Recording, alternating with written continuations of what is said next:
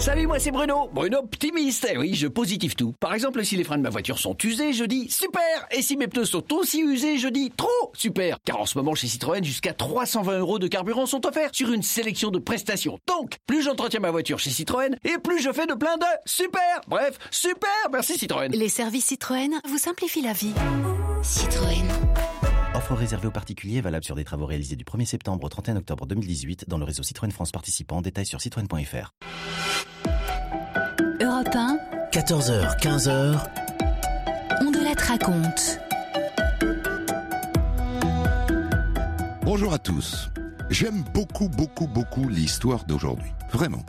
C'est l'histoire de Marc Simoncini, que vous ne connaissez peut-être pas, mais vous connaissez forcément le site internet qu'il a inventé, Mythique. Bonjour Marc Simoncini. Bonjour.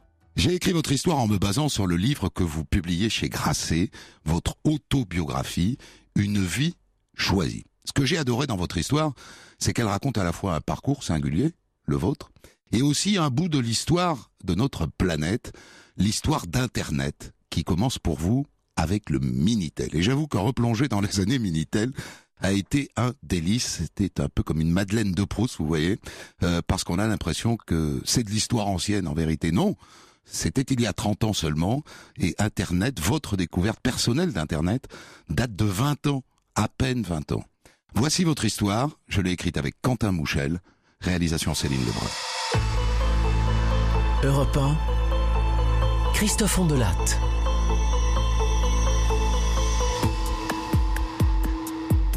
Pour raconter l'histoire de Marc, par où commencer Hein? Peut-être par ce jour où il a eu de la chance, beaucoup de chance. C'est-à-dire le jour où il a eu son bac au repêchage à 19 ans, après avoir redoublé deux fois sa quatrième et sa première. Vous allez voir, c'est une histoire étonnante. L'un des plus grands patrons des années 2000 a eu son bac sur un coup de chance.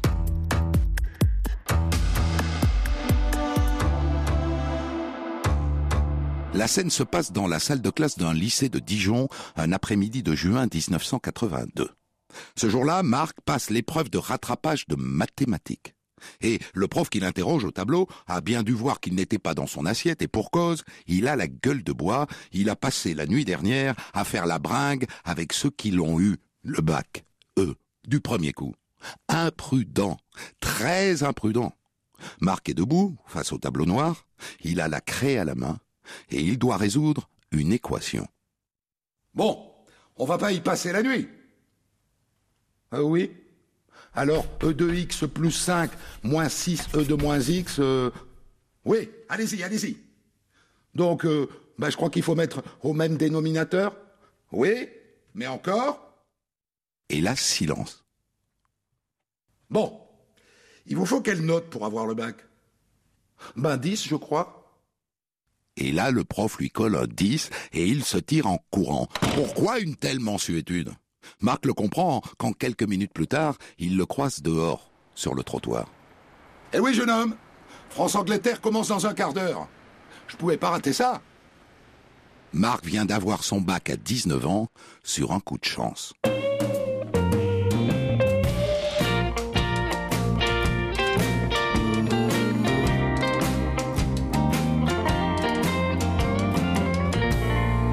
Alors maintenant qu'il a son bac, qu'est-ce qu'il va faire? Il n'en a pas la moindre idée. Des études? Pas sûr. Chacun de mes bulletins scolaires souligne mon inadaptation chronique à l'enseignement. Ma tête est ronde, façon nuage, pleine de poèmes et de textes à pleurer, et tout le monde s'est acharné à essayer faire entrer des carrés, de méchants triangles rectangles et leurs chapelets de sinus, de cosinus et de tangentes. Il n'a pas de projet. Et donc son père, qui lui a la tête bien carrée et qui est ingénieur au télécom, décide qu'il doit travailler. Mais où? Dans le BTP, les travaux publics. Debout 6h30 et la journée au fond d'une tranchée à connecter des tuyaux hydrauliques. Ça dure deux mois. Ensuite, Marc devient manutentionnaire dans un dépôt à préparer des commandes, à la dure. Pour vous dire, sur la porte des toilettes, il y a une pancarte qui indique le temps qu'on doit passer dedans. Réflexion de Marc. Quand le Code du travail réglemente la constipation, c'est que la fin du monde est proche. Ensuite, il part aux États-Unis, dans le Connecticut, faire le bûcheron. Et il revient quelques mois plus tard, toujours sans aucun projet d'avenir. Et un jour, il se met à éplucher, par ordre alphabétique, une liste d'écoles privées. G comme gestion. J'ai jamais su compter. H comme hôtellerie. Ah non, non, pas pour moi. I comme informatique. Au début des années 80, il ne sait pas vraiment ce que ça veut dire, mais il trouve que ça sonne bien. Informatique. Et donc, à la rentrée suivante, il s'inscrit à l'ESI, l'école supérieure d'informatique de Montreuil, en banlieue parisienne, pour devenir programmateur. Et la programmation, assez vite, ça lui plaît.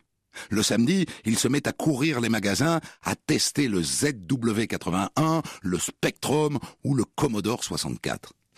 Je passe mes soirées à programmer un dictionnaire de rimes qui me pond tout seul des poèmes colorés pour le jour où je croiserai une fille que je pourrais aimer.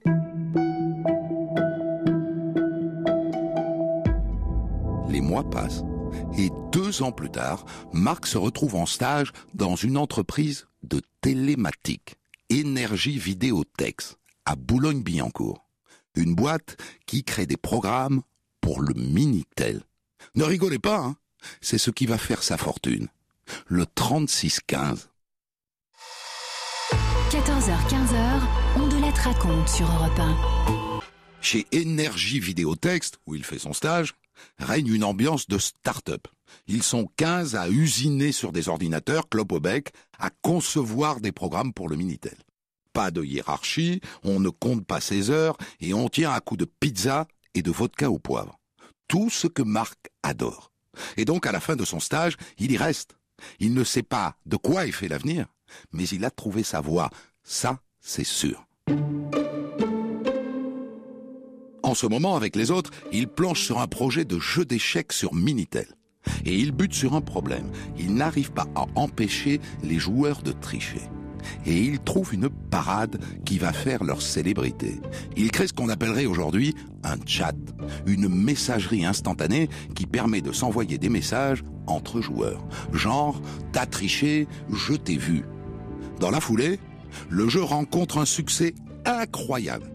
Et du coup, France Télécom leur demande d'organiser une démonstration pour British Telecom. Venez avec moi assister à cette rencontre parce qu'elle va être déterminante. L'un des Anglais teste le jeu. Il déplace un pion d'échec et il attend.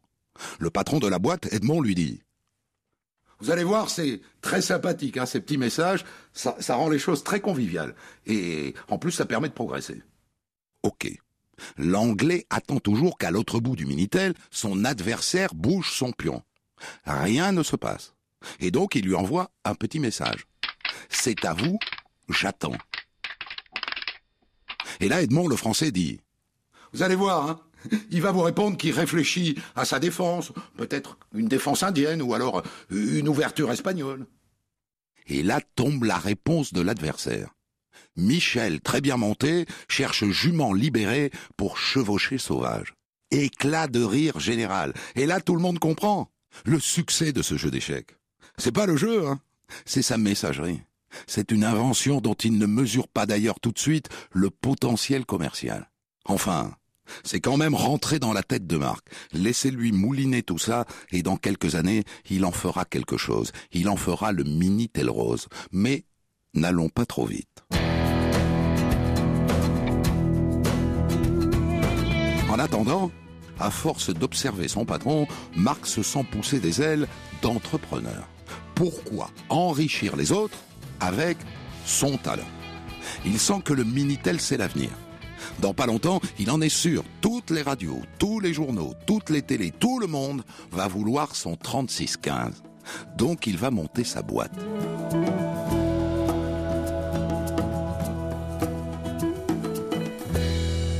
Jour de 1985, hasard de la vie, Marc a 22 ans et il a rendez-vous pour un tennis avec un copain. Mais le copain est malade et il envoie à sa place son père. Et après le match, tous les deux, ils vont boire un verre. Tu fais quoi exactement dans la vie? Bah en fait je monte ma boîte. Ah ouais? Dans quel domaine? Dans la télématique. En réalité, pour le moment, il ne montre rien du tout. Il bluffe un peu. Mais il embraye. Je pense que beaucoup de gens vont vouloir lancer ou, éditer des services militaires. La presse, par exemple. Si elle s'adapte pas, elle va perdre une grande partie de son business. Ça partira online. Les petites annonces, euh, la météo, et pourquoi pas les news elles-mêmes. Hein. Alors je crois que si on se spécialise dans le développement sur mesure des serveurs militaires, les clients vont débouler. Ouais. Le père du copain roule des yeux ronds. J'ai rien compris à votre truc, hein. Mais ça a l'air super, hein. J'investis avec toi, si tu veux. Pourquoi a-t-il dit oui? Pourquoi ce pote était-il malade ce jour-là? Je ne sais pas. Et s'il avait plu? Ça aurait été quoi, mon destin? Ils sont dingues, ces carrefours, que la vie glisse sous nos pas. Et voilà donc Marc, PDG de sa première boîte, la CTB, Communication Télématique de Bourgogne. Je vous rassure, c'est le père de son copain devenu actionnaire qui a insisté pour qu'il y ait Bourgogne dans le nom.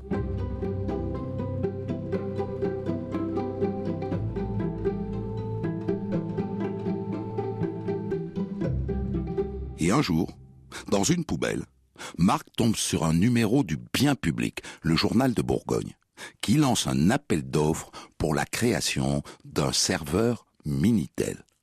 Waouh Il s'achète un Macintosh 128 kilooctets, mort de rire, et pendant les trois jours et les trois nuits qui suivent, il écrit sa proposition des schémas techniques, des fonctionnalités, des synchronisations en TTY asynchrone, il en jette quoi? Il doit remettre son enveloppe à minuit. Dernier délai. Il saute dans sa Renault 5 TS en ruine à Paris et il fonce vers Dijon. Il arrive juste après minuit et il serine le veilleur de nuit du bien public pour qu'il accepte de signer qu'il est minuit. Et à la fin, il remporte son premier marché. Et pour cause, il était le seul à participer à cet appel d'offres. Europe on de la raconte. Europe 1. On de la raconte. Je vous raconte aujourd'hui l'histoire de Marc Simoncini, le fondateur du célèbre site internet Mythique. Il vient de publier son autobiographie chez Grasset, Une vie choisie. Il sera là à mes côtés tout à l'heure. À la fin des années 70, Marc est un lycéen très moyen qui décroche son bac un peu par hasard. Après quoi, il intègre une école d'informatique et il se passionne pour la programmation. Et à l'occasion d'un stage, il découvre le Minitel. Et il finit par monter sa boîte et remporte un premier marché, le 3615 du journal de Bourgogne, le bien public.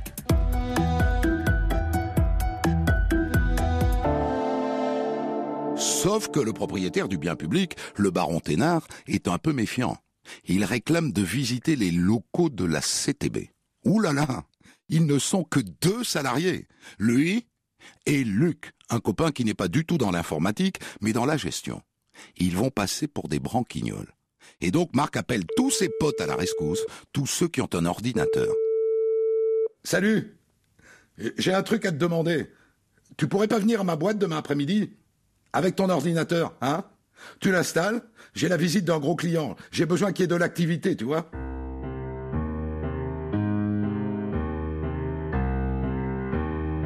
Le baron arrive avec ses sbires. Ils sont faciles à duper, ils n'y connaissent rien. Et pendant toute la visite, Luc sort régulièrement pour aller dans une cabine téléphonique à côté et il appelle la CTB pour faire croire qu'il croule sous les clients, ce qui permet à Marc de jouer les patrons débordés. Mais à la fin de la visite, la commande est confirmée. Un million de francs.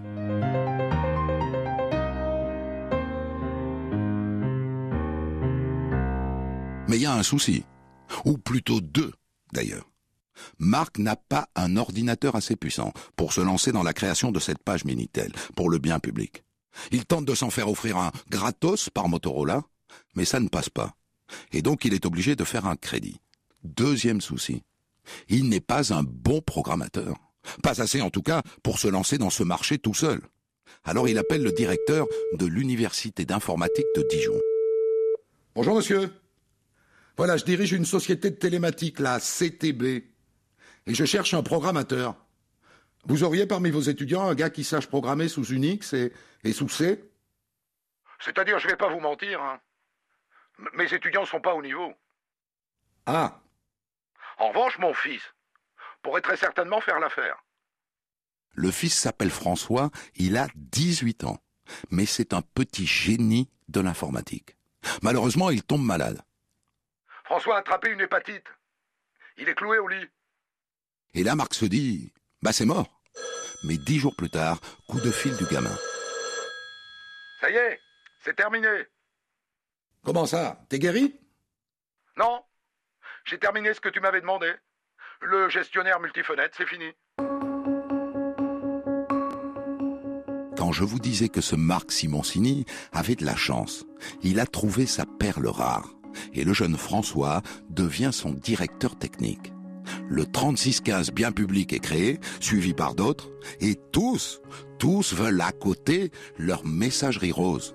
Celle du bien public s'appelle Bigoudi, dont la pub montre une jeune fille embrassant d'un regard lubrique une grappe de raisin.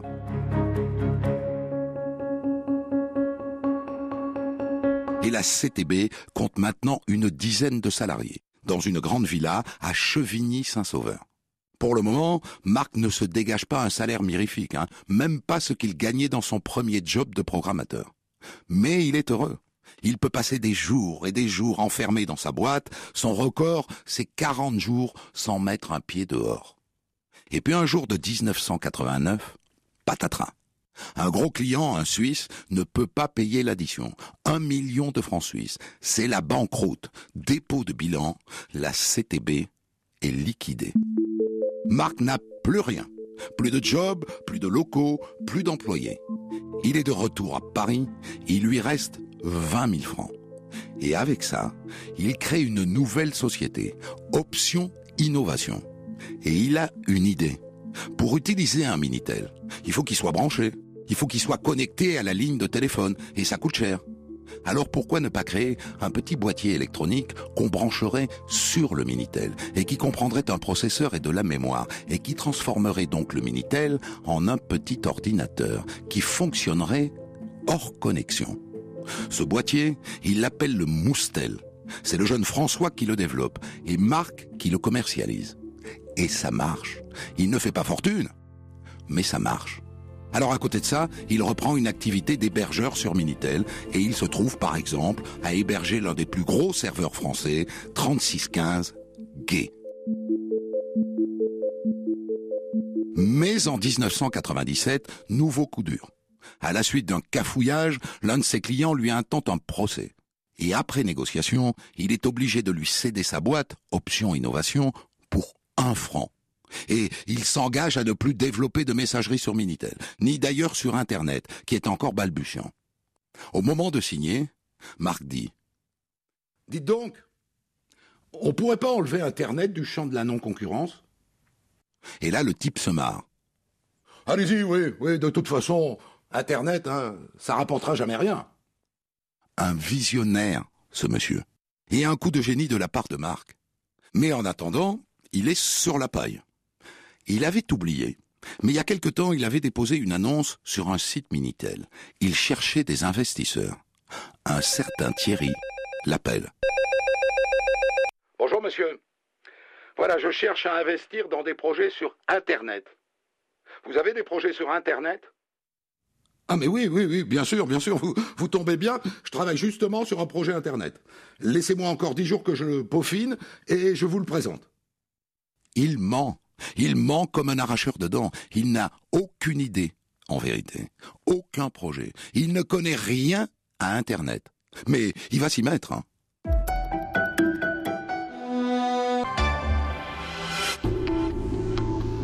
Europe 1, On de la.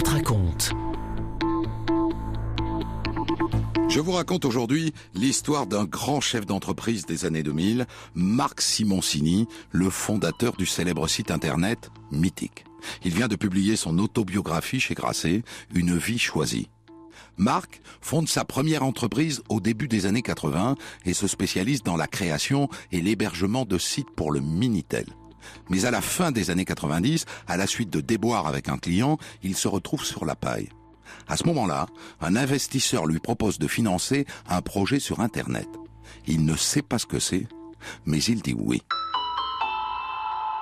En 1997, je vous le rappelle, hein, Internet est balbutiant. Et Marc Simoncini, tenez-vous bien, n'a jamais surfé sur un site Internet. Jamais. Il ne sait pas ce que c'est. Il a dix jours pour pondre un projet. Alors il s'y colle, jour et il découvre le réseau mosaïque et le codage HTML. Et il a l'intuition que ce truc, Internet, va changer le monde. Mieux que ça, que la publicité va finir par gagner cet Internet. Alors voilà son idée. Il va créer un site d'hébergement qui va héberger d'autres sites, de plus en plus de sites, à qui il fournira de la publicité. Il propose ça à Thierry, son investisseur, l'autre met un million de francs sur la table, et il crée une société à 50-50. Option.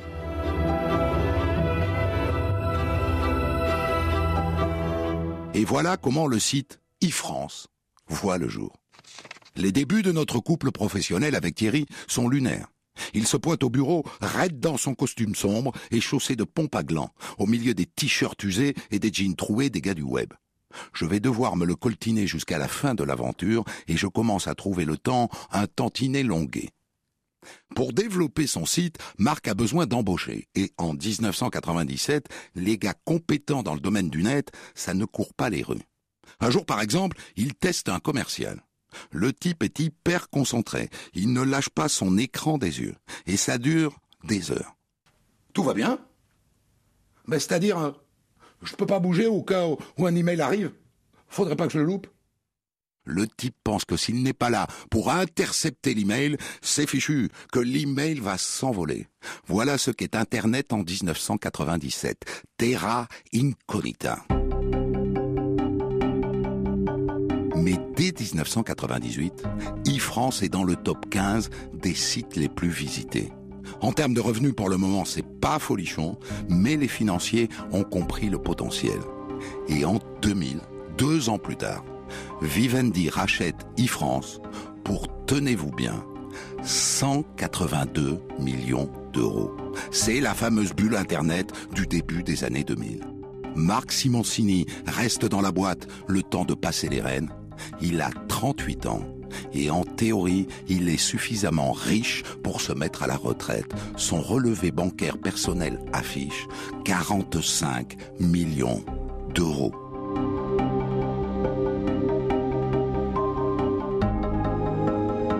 Marc est riche.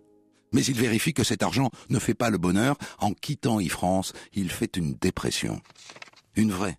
Une grise, une glauque, celle qui vous coupe l'envie de se lever le matin et que même les sourires ne parviennent plus à masquer aux inconnus. Il n'a plus de projet. Un jour, il lit un article dans le journal à son sujet. Un article qui se termine comme ça.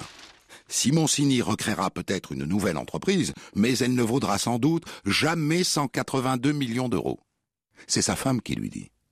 Qu'est-ce qui t'empêche d'en créer une autre? Elle vaudra peut-être rien, peut-être 140, pourquoi pas 500, mais on s'en fiche. Elle te rendra heureux. Et il se mit à chercher une idée. Et voilà à quoi il arrive. Autour de lui, ça divorce à tout bout de champ. Ses trois meilleurs amis sont célibataires mais ils sont trop vieux pour sortir en boîte de nuit. Alors la voilà son idée. Il va créer une boîte de nuit virtuelle et dont l'entrée sera chère. Parce que si c'est cher, ça veut dire que le service est de qualité. Et en avril 2001, c'est le lancement de Mythique. Et les années passent et Mythique devient incontournable. Avec des aléas, hein. Deux ou trois fois par semaine, les gendarmes se pointent au bureau pour des histoires de vol de cartes de crédit. Parce que six fois sur dix, monsieur va sur Mythique dans le dos de madame. Et quand elle voit écrit Mythique sur le relevé bancaire, il dit qu'on lui a volé sa carte. En septembre 2005, Mythique entre en bourse. La suite, c'est la conquête de l'Europe. Mythique devient le plus gros site de rencontre d'Europe. J'ai choisi un beau matin, une route compliquée, un métier pour lequel je n'avais ni compétences ni formation. Ce chemin m'a permis de vivre des aventures incroyables. Il m'a donné la chance de vivre une vie choisie. Et il m'a enfin peut-être mené à moi-même. Voilà pour votre histoire, Marc Simoncini. Résumé, j'en conviens. Oui, résumé, mais bien résumé. Merci. Vous avez 56 ans. Alors je me suis demandé pourquoi vous avez eu envie, à 56 ans, de raconter euh, votre propre histoire. Est-ce que c'est de la fierté? Oh, bah pas du tout. En fait, euh, j'avais un ami éditeur euh, chez Grasset qui, qui me disait toujours il faut que tu racontes l'histoire de Mythique. Et, euh, et je disais pourquoi pas, parce que c'est vrai que c'est un bel exemple d'entreprise en France qui a réussi à devenir numéro un mondial ex aequo, mais enfin quand même numéro un mondial. Donc, et puis moi, mon, mon, mon, mon karma, c'est d'aider les jeunes et de les inciter à créer des entreprises en France. Et donc euh, j'avais cette idée de euh, raconter Mythique, mais que Mythique. Oui. Et puis euh, il a été très fort parce qu'il m'a dit bah tu sais tu racontes mythique mais enfin ça serait bien de savoir ce que tu as fait avant parce que sinon on te cerne pas et puis ce que tu vas faire après et puis il faut que tu mettes plus de perso. Et puis voilà de fil en aiguille, mais je vais vous raconter la vérité. De fil en aiguille, je me suis retrouvé à écrire une espèce de biographie complètement ridicule en disant mais qui, qui va intéresser C'est vous qui l'avez écrite. alors la première fois, ça a été écrit par un journaliste, et puis quand je l'ai, Luc Levaillant, qui avait fait un truc génial, mais c'était pas moi, et j'ai dit, euh, comme je voulais pas que ce livre sorte, j'ai dit, je vais le réécrire, et j'ai pris trois ans de plus. Et puis quand il a été terminé, euh, très récemment, euh, j'ai dit à Grasset, écoute, tu sais quoi, je, je vais pas le sortir, parce que je ne Ah. me vois pas sur un plateau en train de parler de ma vie, je je peux pas faire ça. Je pressentais Et ça. vous allez voir, le truc qui est drôle, c'est que je lui dis, euh, écoute, je veux bien le faire à une condition, c'est que tu ramènes tous les bouquins qui ont été euh, distribués et tu mets un bandeau les dessous de Mythique. Parce que si je vais sur un plateau parler de Mythique, ça me va. Mais si je vais sur un plateau Pour parler parler de de ma vie, Hmm. c'est très difficile. Et il a ramené les livres et on a rajouté ce bandeau ridicule, les dessous de Mythique. et là, j'ai tenu ma promesse et je suis venu parler de ça, notamment parce que je donne tout ça à une association. Je pressentais ça. ça. Ça transparaît dans votre livre. C'est-à-dire que vous parlez de vous, mais on sent que ça vous gêne un peu. Euh, Qu'est-ce qu'on peut tirer comme leçon, au fond, euh, de votre histoire? Que la vie, c'est nos limites? Bah, C'est-à-dire que quand vous lisez le livre et que vous, vous lisez le titre, moi j'ai cru que j'avais choisi ma vie et que finalement le métier d'entrepreneur c'était un métier formidable où on n'allait jamais chez le coiffeur le samedi parce qu'on pouvait y aller quand on voulait. En réalité, on va toujours chez le coiffeur le samedi ou on ne va pas chez le coiffeur. Et donc le titre, la vie choisie, montre bien que j'ai rien choisi du tout, Bah oui. que je suis j'ai parti sur ce truc-là et que ça m'a emporté et que et que la leçon, c'est que et c'est ça que je donne aux jeunes aujourd'hui, c'est que personne ne sait s'il va être entrepreneur ou pas. On ne sait pas euh, avant. Il n'y avait rien hein, chez vous. Il y avait aucune. oh, Votre père n'était pas entrepreneur. Non, personne. Cet esprit d'entrepreneuriat, comme on dit Ça aujourd'hui, n'existait pas. pas. Et, et en fait, la seule qualité qu'il faut, pour, enfin, une des qualités importantes, c'est la résilience. C'est-à-dire qu'il faut supporter le nombre de fois où on tombe, il faut se relever et continuer. Et ça, avant de, l'avoir fait, on ne sait pas si on l'a. Donc mon conseil aux jeunes, c'est maturer une idée, soyez sûr que cette idée est bonne et partez sur cette route-là. 9 sur 10 échoueront, 9 sur 10 ne recommenceront pas, mais de temps en temps, il y en a un qui va soit pas échouer, c'est assez rare, soit se relever suffisamment de fois pour faire un succès. C'est ça la morale de cette histoire, c'est qu'on ne sait pas si on est entrepreneur ou pas avant d'avoir essayé. Parce que euh, ce qui traverse votre vie, c'est quand même beaucoup de chance. Hein. Au fond, vous avez de la chance quand vous avez votre bac, vous avez de la chance quand le père de votre copain vous aide à créer la CTB, vous avez de la chance quand François tombe du ciel, vous avez de la chance quand Thierry vous force en quelque sorte à foncer dans Internet, et vous avez de la chance quand euh, euh, Vivendi vous rachète cette boîte à, à un prix démentiel. Donc, le titre de votre livre, c'est J'ai eu de la chance, en vérité. Oui, mais sauf que la chance, statistiquement, elle est répartie de la même manière auprès des gens. C'est que euh, Ouais, l'image, c'est tout le monde est au bord d'un quai, ça c'est la vie, et il y a des trains qui passent. Et dans ces trains, il y a une porte ouverte, toutes les autres sont fermées. Et il faut sauter dans le train ou rester sur le quai. Ouais. La plupart des gens restent sur le quai. Et les entrepreneurs, de temps en temps, ils sautent. Et puis il y a des entrepreneurs qui ratent la porte parce que c'est très difficile d'avoir une porte qui, qui est ouverte. Dedans, on rebondit, on retombe sur le quai. Et puis j'ai sauté, sauté, sauté, et puis j'ai fini par trouver une porte ouverte. Est-ce que j'ai eu de la chance Ou est-ce que j'ai sauté de manière inconsciente autant de fois qu'il fallait? Je pense que c'est c'est entre les deux. Tout le monde, normalement, a à peu près le même potentiel de chance. On va marquer une pause et puis reprendre l'histoire au tout début.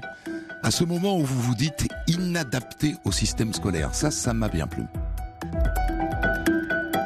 14h, 15h, On de la raconte sur Europe 1.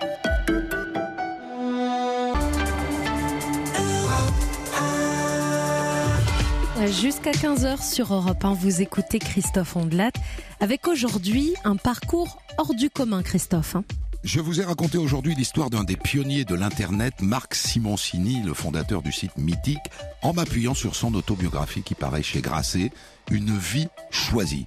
L'histoire d'un jeune garçon sans formation qui se lance dans le Minitel, qui connaît quelques déboires et qui invente en 2001 Mythique devenu le plus grand site de rencontre de la planète ou presque. Et depuis ça, d'ailleurs, j'en ai pas parlé, vous avez créé un site qui s'appelle Sensi, qui vend des lunettes à 18 euros et tout un tas d'autres choses. Il est là avec moi, Marc Simoncini, et je voudrais qu'avec vous, on reprenne euh, l'histoire à son début. Vous écrivez, ma tête est ronde, façon nuage, pleine de poèmes et de textes à pleurer. C'est ça que vous êtes adolescent. Et là, il n'y a rien qui laisse présager du chef d'entreprise. Rien. Rien. Rien, mon père était ingénieur et quand il présentait euh, ses trois enfants à des amis, il disait, donc mon frère Daniel, euh, ingénieur arts et métiers, Isabelle, euh, ma sœur, MBA finance à Washington, et Marc, poète. Parce que vous étiez vraiment ça. Parce qu'il y a que ça qui m'intéressait, les mots, la littérature, les livres. Et je, je, ne, ne m'intéressais qu'à ça. J'écoutais Brel, Ferré, je, je faisais des logiciels qui écrivaient des poèmes. Ben oui, votre première invention, c'est un dictionnaire de rimes qui pour écrire des poèmes. Incroyable. C'était vraiment une catastrophe. Mais, euh, mais voilà, j'aurais pu faire un truc qui, qui misait sur euh, mon argent en bourse. Enfin, j'avais pas d'argent, mais, hmm. mais non, je faisais des poèmes. C'était complètement ridicule. J'avais absolument rien qui pouvait laisser présager que j'allais faire ce métier, mais rien. Alors c'est le moment de vous dire que votre livre est extrêmement bien écrit, que vous avez une plume. Bah, C'est-à-dire que ça n'est pas qu'un récit autobiographique, c'est un peu de la littérature quand même. Ah peut-être. Il me semble. J'aurais au moins fait ça. Fait ça. Ben, euh, c'est un encouragement à en faire un autre. Vous choisissez vraiment l'informatique parce que ça sonne bien. Bah oui, parce que franchement, euh, alphabétiquement. Et puis j'en avais toujours entendu parler de ce mot. Mon père, il disait l'informatique, c'est formidable. Je sais pas s'il parlait d'un course de cheval ou mais je trouvais ça chouette et, euh, et quand j'ai entendu le mot, je dis ah, tiens ça me parle et voilà et quand je suis arrivé le premier jour et que j'ai vu que c'était des ordinateurs, j'ai dit mais hmm. c'est pas possible parce que franchement moins poétique qu'un ordinateur il n'y a pas quoi. Hmm. Alors quand vous vous lancez dans dans cette aventure du Minitel chez Énergie Vidéotex, on sent que d'emblée il y a un truc qui qui, qui vous plaît, c'est l'ambiance qu'on va appeler l'ambiance start-up, pile à ce moment-là d'ailleurs ou dans les années qui vont suivre, c'est-à-dire le fait qu'il n'y a pas d'hierarchie, le fait qu'on bosse sans compter ses heures et le fait qu'on mange de la vodka. Ouais, c'est surtout que on n'était pas dans les cases. C'est-à-dire que moi à l'école ça a été insupportable pour moi parce que j'étais dans des cases, parce qu'on me demandait de faire rentrer des trucs carrés dans une tête qui n'était pas. Et, et j'ai beaucoup souffert de ça. Et dans la start-up, il n'y avait pas de hiérarchie, on faisait ce qu'on voulait. Mais en plus, ça permettait un truc que l'école ne permet pas. C'était d'imaginer. Parce que le numérique, ce qui est formidable, c'est que tout est possible. Est-ce que si on vous avait dit il y a 20 ans qu'un jour on allait parler dans un téléphone et que ça allait envoyer un texte, vous l'auriez cru? Non, il y a quelqu'un qui l'a imaginé, puis qui l'a fait. Et donc c'est un territoire de liberté absolue, le numérique, parce que la technologie est une telle puissance qu'il n'y a pas de limite ou quasiment pas de limite. Alors j'avais un endroit où j'avais pas de case, et en plus où la liberté d'imaginer était énorme. C'était l'inverse de l'école. Et donc euh, là où je végétais dans un pot de fleurs, je me suis retrouvé dans une forêt enchantée avec des copains, avec et on a créé des univers, on a créé des mondes, on a créé des jeux, on a imaginé des tas de trucs. Et ça, c'était ma route. L'école euh, aurait pu vous amener à planter votre vie, manifestement. Oh, oui, plusieurs fois, oui. Parce que vous ne collez pas au système. Je ne comprenais pas. J'étais parti avec un ou deux ans d'avance, je crois. J'ai fini avec deux ans de retard, donc je ne pas du tout quoi. C'est vertigineux ça comme constat. Ça veut dire que des tas de gens comme vous sont passés à côté de leur vie à cause de ça. Oui, mais maintenant on s'en rend compte et euh, je prends l'exemple de l'école de Xavier Niel 42 qui est en train de former les meilleurs informaticiens, enfin de très bons informaticiens en France et c'est une école dans laquelle le bac, les études n'ont aucun intérêt, aucun sens, on ne regarde pas les diplômes mais nous quand on embauche des gens, on regarde pas vraiment leurs diplômes, on regarde la tête qu'ils ont, euh, ce qu'ils font, comment ils programment. Donc euh, on est quand même un peu sorti de ça, le numérique nous a sorti de ça. Mais oui, il y a eu certainement tellement de gens qui ont dû souffrir de cette éducation qui n'était pas faite pour eux. J'écris dans le livre d'ailleurs, j'en veux pas à l'éducation nationale, j'en veux juste pas avoir appris à apprendre. Alors évidemment, il y a cette anecdote qui est absolument délicieuse. Vous êtes en stage chez Énergie Vidéotex et donc vous participez à cette équipe qui crée ce jeu d'échecs et qui, pour pallier un problème de qui est un problème de programmation en vérité, invente le chat, mais sans vraiment voir sur le moment que l'avenir d'Internet, en fait, c'est le chat qu'on fera des SMS, qu'on se parlera en instantané comme ça. Vous, personne le voit, même vous en fait. Non, on voit pas. Ce qu'on voit, c'est que les serveurs sautent parce qu'il y a tellement de gens qui jouent aux échecs que les serveurs qui marchent. Si vous avez quatre personnes qui jouent, surtout avec 400. Donc qu'est-ce que tu as inventé pour que les gens jouent aux échecs? Je ne sais rien. Et jusqu'à ce que l'anglais vienne faire cette expérience. Oui, puis surtout mon programme voyait bien qu'il y avait un énorme trafic, mais qu'aucune pièce ne bougeait. et donc je me disais, il y a un problème, ça marche pas quoi. Et en fait, je voyais bien que les gens bougeaient pas du tout les pièces et ils, hmm. faisaient du chat euh, du Minitel. Et c'est là que vous comprenez que le sexe va être au cœur à la fois du Minitel, parce que 40%, je crois, de l'activité du Minitel à la fin de la grande période du Minitel était, constituée par les 3615 euh, de sexe. Mais moi, je l'ai pas compris parce que si je l'avais compris, j'aurais monté mes 3615 roses et j'en aurais bien profité. En fait, je, mon truc c'était de développer des programmes et je fabriquais les programmes pour, Pour les, les gens autres. qui exploitaient. Ouais. Donc comme un abruti, j'ai laissé passer tous les trains. Qu'est-ce qu'on conclut de ça d'ailleurs? Parce que ça veut dire que l'homme a une bite dans la tête. Oh, bah, vous savez, on dit qu'il s'est be- beaucoup vendu de voitures aux États-Unis dans les années 50 parce que c'est le seul endroit où les gens pouvaient faire l'amour au calme. Euh, bon, bah, les salles de cinéma, pareil, les gens Ouais. allaient s'embrasser dans les cinémas. Ben, le Minitel, ensuite, c'était comme ça. Internet, le porno, c'est quand même beaucoup.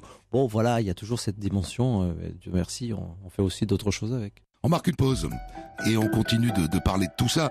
Ça m'intéresse bien le moment où vous mentez au patron du bien public sur toute la ligne. Et c'est la première fois que vous mentez, mais pas la dernière. À tout de suite.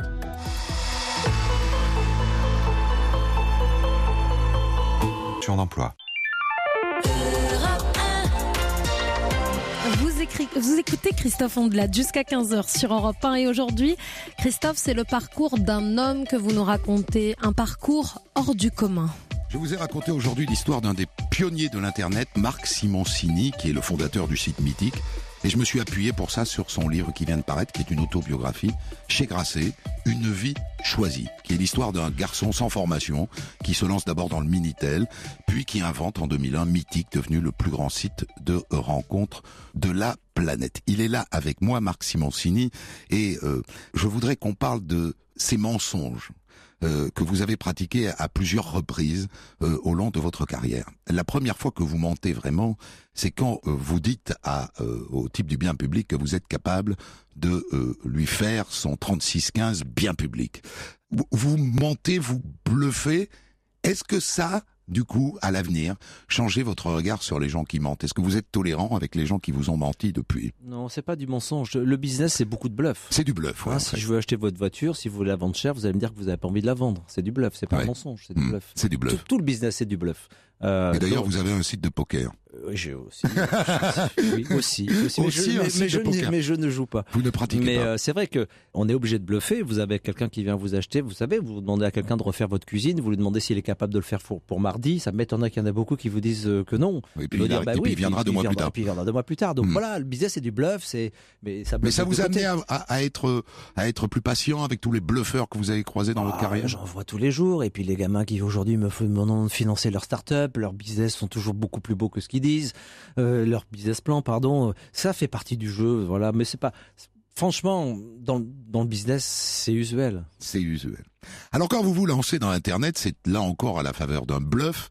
Thierry euh, vous dit moi j'ai de l'argent, mais euh, j'y connais rien à Internet.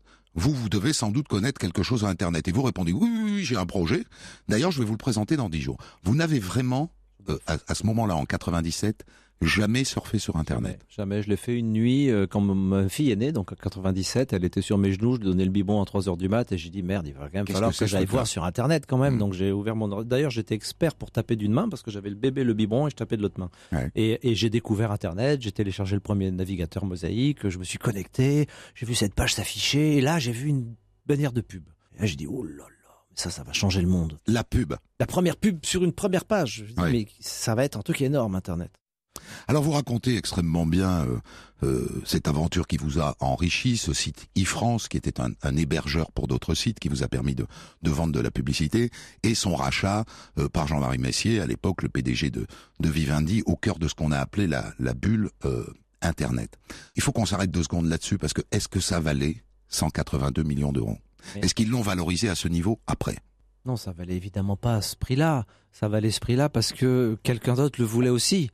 Euh, je prends toujours l'exemple d'un briquet. Un briquet, ça vaut rien, un euro. Mais si vous êtes dans la forêt en pleine nuit avec des loups autour, vous allez payer le briquet un milliard. bon, ben voilà, moi j'étais le briquet des années 2000. Euh, Je valais un euro, mais des gens avaient besoin de ça pour valoriser Vivendi, pour valoriser le. Parce Euh, qu'ils étaient à la bourre sur Internet. Bah, parce qu'il fallait avoir de l'internet, parce que j'avais un gros trafic, parce que tout le monde supposait, et à juste titre, que le trafic internet un jour vaudrait très cher. Euh, après, bon, on s'est trompé de 15 ans ou de 10 ans, mais enfin, en tout cas, on s'est pas trompé de sens. C'était le sens de l'histoire que le trafic vaille cher, et donc ils se sont pas trompés. Après les prix, euh, mais vous savez, ils ont acheté 100 182 millions, mais ça a peut-être fait augmenter la valeur de Vivendi de 2 ou 3 milliards, peut-être. Donc euh, tout ça, c'est des jeux à somme nulle et c'est des valeurs relatives. Ouais. C'est la fameuse histoire du a chat. pour vous du- que c'est pas relatif finalement à ce moment-là?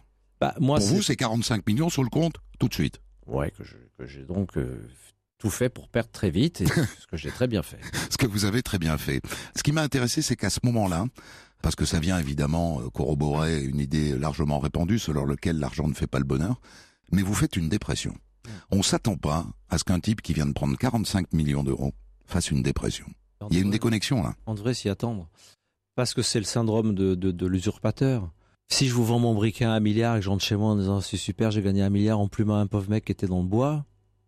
Bah monsieur n'était pas un pauvre mec. Oui, mais c'est une image. Je parle Ouais, de celui qui était dans la forêt. Ouais. Euh, vous avez quand même un vrai problème avec ça. Ça dépend de comment vous êtes, votre rapport à l'argent. Mais moi, franchement, j'ai mal vécu ça. Voilà, j'ai considéré que je méritais pas ce- ce- ça, que c'était pas un scandale, mais enfin, c'était inconscient. Moi, j'étais ravi d'avoir tout cet argent, mais inconsciemment, je n'en voulais pas, et donc je l'ai, je l'ai jeté.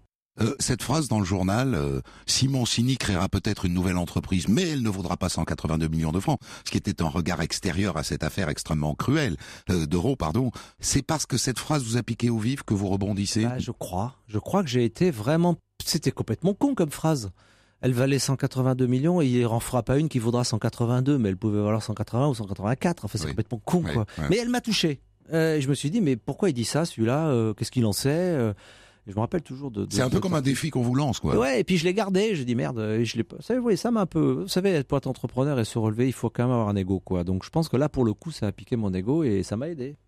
Vous avez bien fait de raconter votre vie, monsieur Simoncini, parce que c'est bien intéressant. Bah, c'est gentil. Donc, si vous aviez un doute, Merci. je vous rassure, euh, votre livre, je le rappelle, s'appelle Une vie choisie.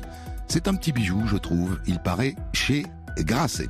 Demain, je vais vous raconter une affaire criminelle de 1988, l'affaire des fiancés de Fontainebleau, qui va peut-être connaître dans les semaines et les mois qui viennent un rebondissement.